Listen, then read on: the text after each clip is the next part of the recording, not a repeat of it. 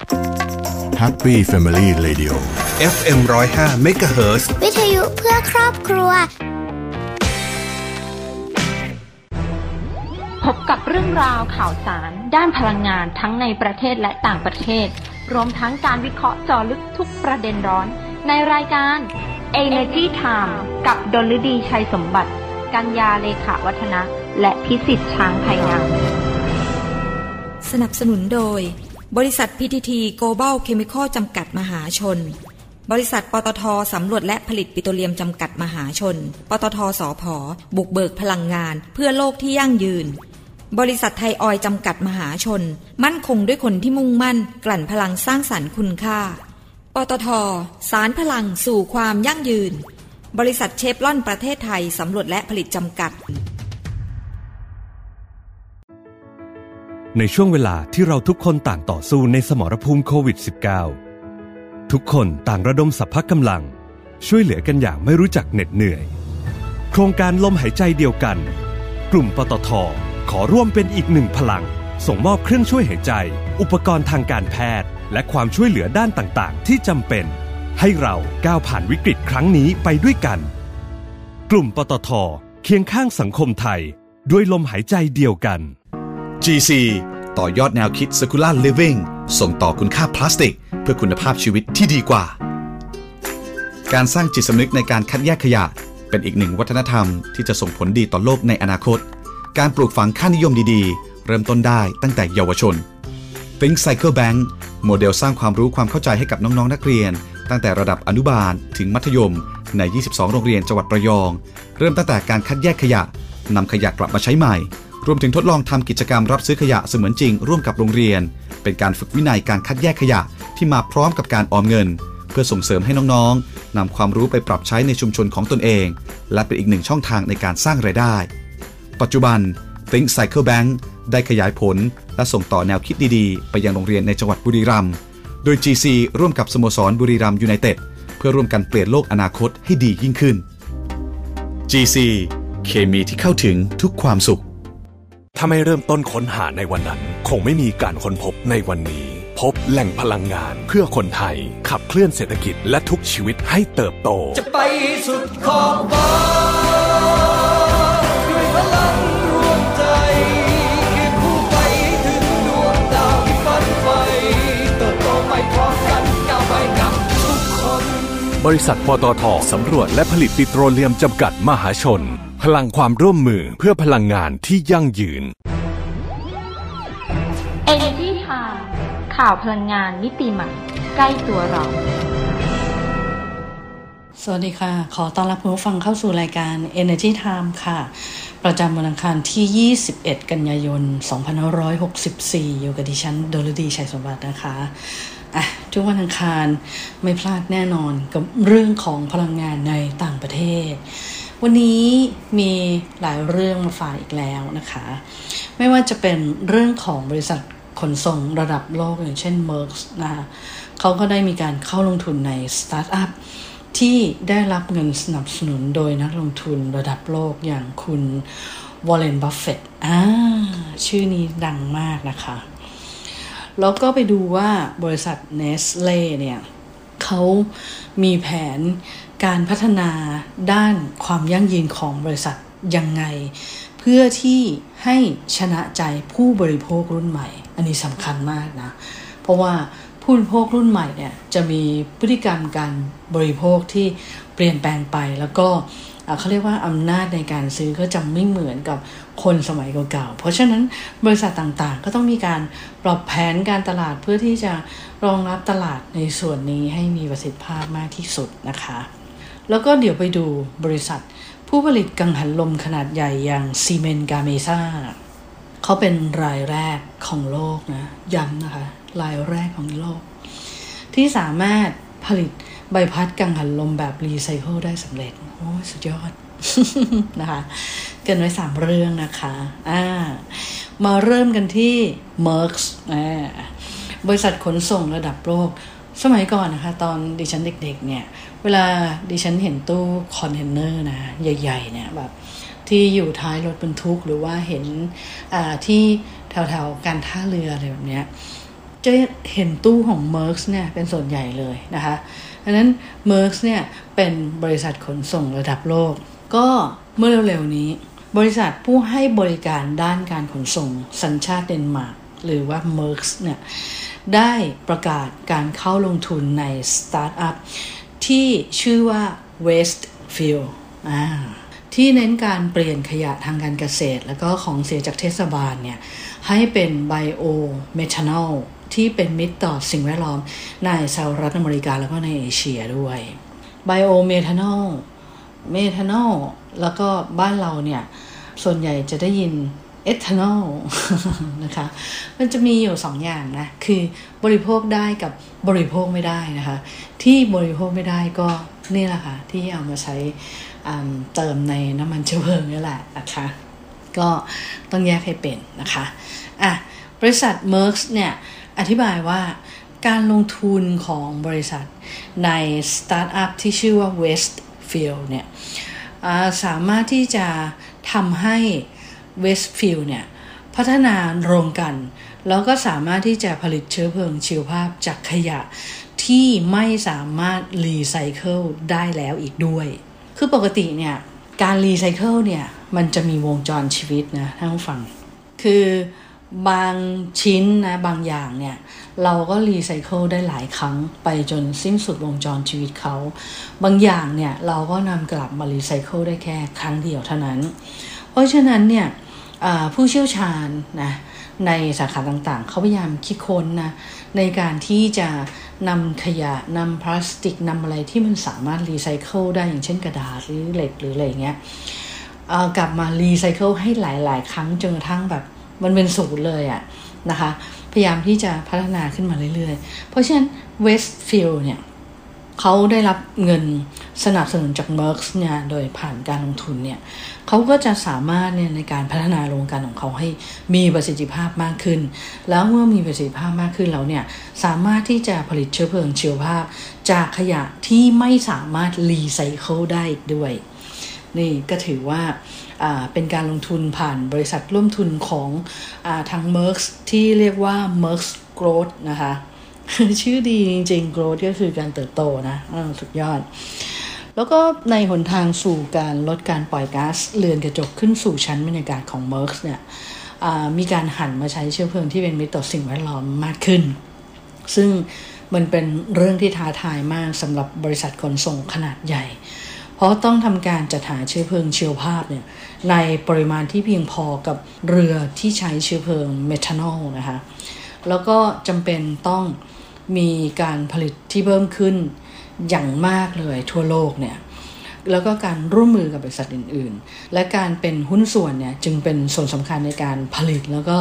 กระจายเชื้อเพลิงที่มีความยั่งยืนให้กับบริษัทด้วยนะคะแล้วก็ก่อนหน้านี้ในเดือนกุมภาพันธ์ที่ผ่านมาเนี่ยบริษัทการบินเอกชนนะที่ชื่อว่า NetJet อ่าซึ่งเป็นของนักลงทุนระดับโลกอย่าง Warren Buffett เนี่ย เขาได้เข้าลงทุนใน WasteFuel นะ แล้วก็ณเวลานั้นน่ะก่อนหน้านี้คือ NetJet น่ะก็กล่าวว่าการซื้อเชื้อเพลิงที่ยั่งยืนอย่างน้อย 100 ล้านแกลลอนจาก WasteFuel ในอีก 10 ปีข้างหน้า คือเข้าไปลงทุน แล้วบอกว่าเขาจะซื้อเชื้อเพลิงจากที่ WasteFuel ผลิตได้ยาวนานไปถึง 10 ปี โหสุดยอด คือลงทุนแล้วก็ไปรับผลิตภัณฑ์มาด้วย เพราะฉะนั้นแน่นอนคือ WasteFuel มีเงินในการขยายการลงทุน แล้วก็ผลิตภัณฑ์ที่เขาผลิตออกมาได้มากขึ้น มีคนซื้อด้วยคือมีตลาด เพราะฉะนั้นอนาคตสดใสแน่นอนแล้ว Maersk ก็ไปลงทุนใน WasteFuel เพิ่มเติมนะคะ แต่ว่าทีนี้ไอ้เรื่องแนวคิดเนี่ย ในการนำขยะไปใช้ประโยชน์เนี่ยมันไม่ใช่เรื่องใหม่นะ คือเราพูดกันเยอะแยะมากมายเลย คือถ้ามองย้อนกลับไปในปี 2014อะก็มีการใช้ Bio-Bus Bio-Bus ที่ขับเคลื่อนด้วยเชื้อเพลิงที่ผลิตจากสิ่งปฏิกูลเศษอาหารแล้วก็ขยะของเหลวในเชิงพาณิชย์อื่น ๆสำหรับขนส่งผู้โดยสารระหว่างสนามบินบริสตอลแล้วก็เมืองบาธทางตะวันตกเฉียงใต้ของอังกฤษ แล้วก็ในเมืองริดดิงซึ่งเป็นเมืองใหญ่ทางตะวันตกของลอนดอน ก็มีการใช้รถโดยสารมากกว่า 58 คัน ที่ใช้ไบโอมีเทนจากมูลสัตว์ แล้วก็เศษอาหาร มูลสัตว์เนี่ยเป็นอะไรที่ให้มีเทนเนี่ยสูงมากเลยนะท่านผู้ฟัง โดยเฉพาะมูลสุกรเนี่ยอย่างบ้านเราเนี่ยเอามาผลิตเป็นเชื้อเพลิงชีวภาพได้เลยนะ เออ สุดยอดมูลวัวนะคะอ่าหลาย ๆ อย่างนะคะ แล้วก็อะกลับมาที่ที่เรื่องของมอร์กนะการขนส่งระหว่างประเทศเนี่ยเป็นฟันเฟืองสำคัญสำหรับเศรษฐกิจโลก แล้วก็ในขณะเดียวกันก็เกิดการปล่อยก๊าซเรือนกระจกอย่างมาก ซึ่งจากรายงานของสำนักงงานพลังงานสากลหรือว่า IEA เนี่ยในปี 2019 เนี่ยการขนส่งระหว่างประเทศเนี่ยทำให้เกิดการปล่อยก๊าซเรือนกระจกเนี่ยคิดเป็น 2%ของการปล่อยก๊าซเรือนกระจกทั้งหมด แล้วในอนาคตเนี่ยเมทานอลเนี่ยจะมีความสำคัญต่อแผนการลดการปล่อยก๊าซเรือนกระจกของ m e r เนี่ยอย่างมากเลย โดยเมื่อเดือนที่แล้วเนี่ยบริษัทได้ประกาศว่าได้จัดหา e-methanol ที่เป็นมิตรต่อสิ่งแวดล้อมสำหรับใช้ในเรือคอนเทนเนอร์ลำแรกของโลก ที่ทำงานด้วยเชื้อเพลิงที่เป็นมิตรต่อสิ่งแวดล้อม เรื่องนี้เล่าให้ฟังไปแล้วจำได้ไหมคะประมาณสักสองสามสัปดาห์ก่อนนะคะ แล้วก็ทางบริษัทเนี่ยยังประกาศว่าจะทำการสั่งซื้อเรือเดินทะเลขนาดใหญ่จำนวน 8ลำที่ใช้เชื้อเพลิงที่เป็นมิตรต่อสิ่งแวดล้อมเพิ่มเติมอีกด้วยนะคะหนทางในการเดินไปสู่การลดการปล่อยก๊าซเรือนกระจกของหลาย ๆ บริษัททั่วโลกเนี่ยคือมันมีหลากหลายนะ มีหลากหลายช่องทาง เพียงแต่ว่า เขาจะนำมันมาใช้หรือเปล่าเท่านั้นเองนั้นในส่วนของ m e r เองเนี่ยก็น่าสนใจนะคะ อืมอามากันที่บริษัทเนสเล่นะ เมื่อสองสัปดาห์ที่ผ่านมาเนี่ย บริษัทเนสเล่อะเราก็รู้จักดีอยู่แล้ว เป็นบริษัทอาหารแล้วก็เครื่องดื่มที่ใหญ่ที่สุดในโลก ออกมาบอกว่าผู้บริโภครุ่นใหม่เนี่ย เป็นกลุ่มที่ให้ความสำคัญต่อความเป็นมิตรต่อสิ่งแวดล้อมมาก แล้วก็เป็นปัจจัยสำคัญต่อการจัดตัดสินใจซื้อ ถ้าเกิดว่าบริษัทเนี่ยสามารถปรับเปลี่ยนกระบวนการทำงานของบริษัทเนี่ยให้เป็นมิตรต่อสิ่งแวดล้อมมากขึ้น ก็จะสามารถชนะใจผู้บริโภคได้แล้วก็ทำให้บริษัทเนี่ยมีการเติบโต เพราะว่าไม่เพียงแต่ผู้บริโภครุ่นใหม่เนี่ยกำลังจะเข้าสู่ช่วงของการมีรายได้ แล้วก็เป็นวัยที่มีการบริโภคสูงขึ้นแล้วเนี่ย คือยังเป็นวัยที่เป็นแบบอย่างสำหรับคนรุ่นอื่น ๆด้วย คือเขาทันสมัยไงเขาก็จะมีอะไรใหม่ ๆ มาสร้างความแตกต่างอยู่เรื่อยหรือว่าสิ่งอะไรใหม่ ๆ ที่ดีที่เขาไปเสาะหาไปคิดค้นมาเราก็จะได้เห็นอยู่เรื่อยนะคะเอาที่สำคัญคือณตอนนี้คือกลุ่มนี้มีกำลังซื้อมากใช่ไหม แล้วเป็นเป็นกลุ่มที่กำลังมีแนวความคิดในเรื่องของความเป็นมิตรต่อสิ่งแวดล้อมมากขึ้น ผลิตภัณฑ์ที่ที่รีไซเคิลได้ ผลิตภัณฑ์ที่กระบวนการผลิตลดการปล่อยก๊าซเรือนกระจกอย่างเงี้ยหรือว่าใช้ผลิตแพคเกจจิ้งนะอของผลิตภัณฑ์เนี่ยพวกหีบห่อบรรจุภัณฑ์ต่างๆเนี่ยถ้าเป็นผลิตภัณฑ์ที่ย่อยสลายได้ทางธรรมชาติเนี่ยคือคนใช้เนี่ยคนรุ่นใหม่เนี่ยเขาจะรู้สึกว่า เออมันเท่อะมันเท่มากอะเพราะฉะนั้นเนี่ยตลาดตรงเนี้ยของคนรุ่นใหม่เนี่ย คือมันมีความสำคัญมาก แล้วเนสเล่เนี่ยคือเขามองเห็นตรงนี้ ประกอบกับเนสเล่เนี่ยเป็นบริษัทที่มีการปล่อยก๊าซเรือนกระจกเนี่ยจำนวนมากไงโดยในปี 2018 เนี่ย การปล่อยก๊าซเรือนกระจกของบริษัทเนี่ย อยู่ที่ประมาณ 10 113 ล้านเมกติตันนะคะ โดยในจำนวนเนี้ยมาจากห่วงโซ่อุปทานของบริษัทกว่า 95%ทำให้บริษัทเนี่ย เน้นที่จะทำให้ห่วงโซ่อุปทานของบริษัทเนี่ยเป็นมิตรกับสิ่งแวดล้อมมากขึ้น นับตั้งแต่การจัดการวัตถุดิบ การผลิต การขนส่งผลิตภัณฑ์ของบริษัท แล้วก็เนสเล่เนี่ยได้ตั้งเป้าหมายว่าจะลดการปล่อยก๊าซเรือนกระจกลง 50%ให้ได้ภายในปี 2030 แล้วก็ยังมีการตั้งเป้าหมายว่าจะมีการปล่อยก๊าซเรือนกระจกสุทธิเป็นศูนย์นะให้ได้ภายในปี 2050 ซึ่งบริษัทเนี้ย เขาเพิ่งออกมาพูดเรื่องนี้นะ เมื่อมีการเตรียมพร้อม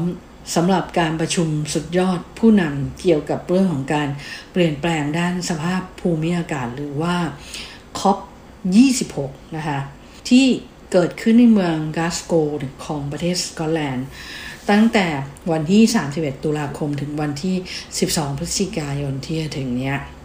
ซึ่งการประชุมเนี่ยจัดขึ้น เพื่อที่จะนำภาคีต่างๆเนี่ยมาร่วมกัน แล้วก็เร่งดำเนินการเพื่อที่จะบรรลุเป้าหมายของข้อตกลงปารีสแล้วก็อนุสัญญาสหประชาชาติว่าด้วยการเปลี่ยนแปลงสภาพภูมิอากาศ คือเนสเล่เนี่ยก็น่าจะเป็นส่วนหนึ่งนะในการที่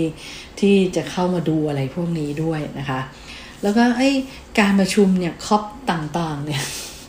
เลขต่างๆเนี่ยจำได้ไหมแต่ละปีมันก็จะมีไฮไลท์นะ แต่ปีที่ ที่เป็นไฮไลท์สุดๆ ก็คือคอป21จำได้ไหม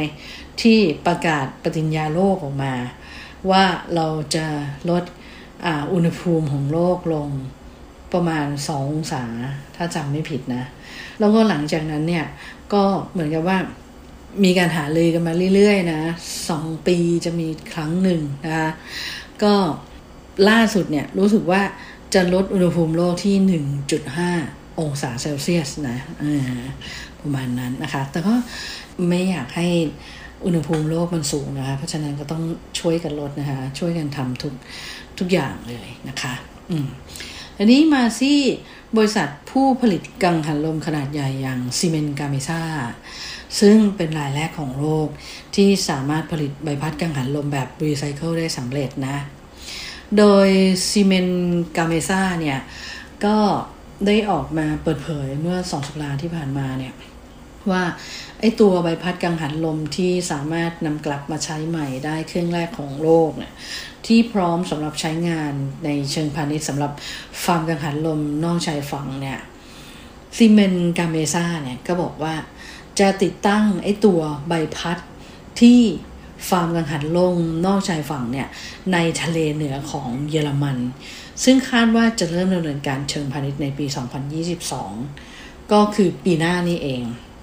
แล้วก็ทางบริษัทเนี่ยยังได้เตรียมการนะสำหรับการใช้ใบพัดแบบเนี้ยที่ฟาร์มกังหันลมนอกชายฝั่งอื่น ๆ อีกหลายชุดเลยในอนาคตด้วยนะคะแล้วก็ใบพัดที่รีไซเคิลได้เนี่ยเป็นเลซินชนิดใหม่นะ ซึ่งทำให้สามารถแยกเลซินออกจากส่วนประกอบอื่น ๆ ได้อย่างมีประสิทธิภาพเมื่อสิ้นสุดอายุการใช้งานของใบพัดทำให้วัสดุเนี่ยสามารถนำกลับมาใช้ใหม่ได้อีกหลังจากการแยกส่วนประกอบออก แล้วในช่วงไม่กี่ปีที่ผ่านมาเนี่ยบริษัทที่เกี่ยวข้องกับการพัฒนาพลังงานจากแหล่งพลังงานลมเนี่ย ก็ได้ประกาศแผนการที่จะพยายามจัดการกับใบพัดกังหันลมหลังจากเลิกใช้งานแล้วอย่างตัวอย่าง เช่นเดือนมิถุนายนที่ผ่านมาเนี่ยบริษัท General Electric เนี่ยเขาได้ทำการศึกษาหาหนทางการรีไซเคิลไอตัวใบพัดของกังหันลมเนี่ยแล้วก็เมื่อเดือนมกราคมปีก่อนเนี่ยบริษัทด้านการผลิตพลังงานจากแหล่งพลังงานลมก็คือ West t a r ก็ได้ออกมาพูดเหมือนกัน บอกว่า West t a r t เนี่ยเขามีเป้าหมายที่จะผลิตกังหันลมแบบ Zero Waste ให้ได้ภายในปี 2040 คือยุโรปเนี่ยมันเป็นความท้าทายมากเกี่ยวกับเรื่องของพลังงานลม เพราะว่าพลังงานลมเขามีประสิทธิภาพ เขาปักเสาได้ทั้งในทะเลทั้งบนบกเลยนะ แล้วในทะเลเนี่ยเขาทำมานานมากแล้ว แล้วก็ ต้นทุนเขาก็ต่ำแต่ทีเนี้ยบริษัทผู้พัฒนาพลังงานลมต่างๆ เนี่ยเขาก็พยายามทำให้มันสะอาดมากยิ่งขึ้นอะนี่ก็พัฒนาไปถึงการใช้ใบใบพัดกังหันลมที่เป็นรีไซเคิลแล้วนะคะของบริษัท Siemens Gamesa แต่ว่าบริษัทอื่นๆ อย่าง Vestas อย่าง General Electric เนี่ย ก็ไม่ยอมไงออกมาบอกเหมือนกันว่าเดี๋ยวฉันก็ จะเนี่ยทำการรีไซเคิลใบพัดกังหันลมเหมือนกัน แล้วก็ฉันจะทำกังหันลมแบบ zero waste เออมันเป็นอะไรที่แบบ คือแข่งกันสุดยอดอะอะซึ่งเรื่องพวกนี้มันเป็นเรื่องที่ดีมาก แข่งกันสุดยอดนะคะฉะนั้นก็ต้องรอดูต่อไปนะคะว่าเขาจะพัฒนาได้มากน้อยแค่ไหนนะคะ อืม นั่นก็เป็นเรื่องของข่าวต่างประเทศที่เอามาพูดคุยให้ฟังวันนี้อ่าวันนี้ก่อนจากกันไปก็ไปดูเรื่องราวดีๆ เหมือนเช่นเคยดีกว่านะคะ ไปกันที่บริษัทปตทจำกัดมหาชนเนี่ยเขาได้รับรางวัลเชิดชู เกียรติการสร้างชาติระดับองค์กร ภาคเอกชนนะคะ หรือว่า Corporate Nation, uh, Nation Building Award private จากสถาบันการสร้างชาติระหว่างประเทศนะคะในฐานะที่เป็นองค์กรที่มีส่วนช่วยเหลือสังคม ในประเทศทางด้านการศึกษา การดูแลสุขภาพแล้วก็สิ่งแวดล้อมอย่างต่อเนื่องเลย สะท้อนถึงการยอมรับในความมุ่งมั่นของปตทที่ให้ความสำคัญกับการดำเนินธุรกิจ ตามแนวทางการพัฒนาอย่างยั่งยืน ภายใต้การกำกับดูแลกิจการที่ดี ควบคู่ไปกับการดูแลรับผิดชอบสังคม แล้วก็สิ่งแวดล้อมอย่างต่อเนื่องเลย เพื่อสร้างความเข้มแข็งด้านพลังงาน แล้วก็ยกระดับความสามารถในการแข่งขันให้กับประเทศ ในการที่จะมุ่งมั่นพัฒนาเรื่องของเทคโนโลยี แล้วก็นวัตกรรมนะคะเพื่อที่จะยกระดับคุณภาพชีวิตของคนไทยเนี่ยให้เติบโตไปด้วยกันกับปตทอย่างยั่งยืนเลยนะคะ ซึ่งปตทเนี่ยเขาได้รับรางวัลเชิดชูเกียรติการสร้างชาติระดับองค์กรภาคเอกชนเนี่ยในฐานะที่มีส่วนร่วมดำเนินโครงการ เพื่อพัฒนาการศึกษาและพัฒนาบุคลากรของประเทศ ทุกกลุ่มมาอย่างต่อเนื่องเลยอย่าง อย่างเช่น การก่อตั้งโรงเรียนกำเนิดวิทย์ แล้วก็สถาบันวิทยาศิริเมธี เพื่อส่งเสริมนักวิจัยในการร่วมพัฒนาประเทศในระยะยาว แล้วก็ส่งเสริมการวิจัยทางวิชาการด้านวิทยาศาสตร์ และก็เทคโนโลยีสำหรับคนไทย การส่งเสริมให้ความรู้เกษตรกรเกี่ยวกับเรื่องของอพลังงานสะอาด การสนับสนุนวิสาหกิจชุมชน ในการที่จะเพิ่มโอกาสการจ้างงานให้กับผู้ด้อยโอกาสกลุ่มต่างๆ ตลอดจนการอนุรักษ์ทรัพยากรธรรมชาติ ผ่านการจัดตั้งศูนย์ การเรียนรู้ระบบนิเวศ แล้วก็การจัดตั้งสถาบันลูกโลกสีเขียวด้วยนะคะ อีกเรื่องหนึ่งไปกันที่การไฟฟ้าฝ่ายผลิตแห่งประเทศไทยหรือว่ากฟผนะคะ โดยคุณประเสริฐศักดิ์เชิงชมโน รองผู้ว่าการพัฒนาโรงไฟฟ้าและพลังงานหมุนเวียนของกฟผเนี่ย ท่านก็เป็นผู้แทนกฟผไปรับรางวัลดาวรุ่ง โครงการประเมินและจัดระดับธุรกิจคาร์บอนต่ำและยั่งยืนหรือว่า LCSI ประจำปี 2564 โดยมีคุณเกียรติชัยไมตรีวงศ์ผู้อำนวยการองค์การบริหารจัดการก๊าซเรือนกระจก เป็นประธานในพิธีมอบรางวัลแบบออนไลน์นะคะ เมื่อวันที่ 15 กันยายนที่ผ่านมา ตอนนี้ต้องทำออนไลน์อย่างเดียวเลยนะ หรือทำแบบเสมือนจริงคือเราก็ต้อง distancing นะ social distancing รักษาระยะห่าง เพราะว่าประเทศเราก็ยังมีการแพร่ระบาดของเชื้อไวรัสโควิด -19 อยู่นะคะ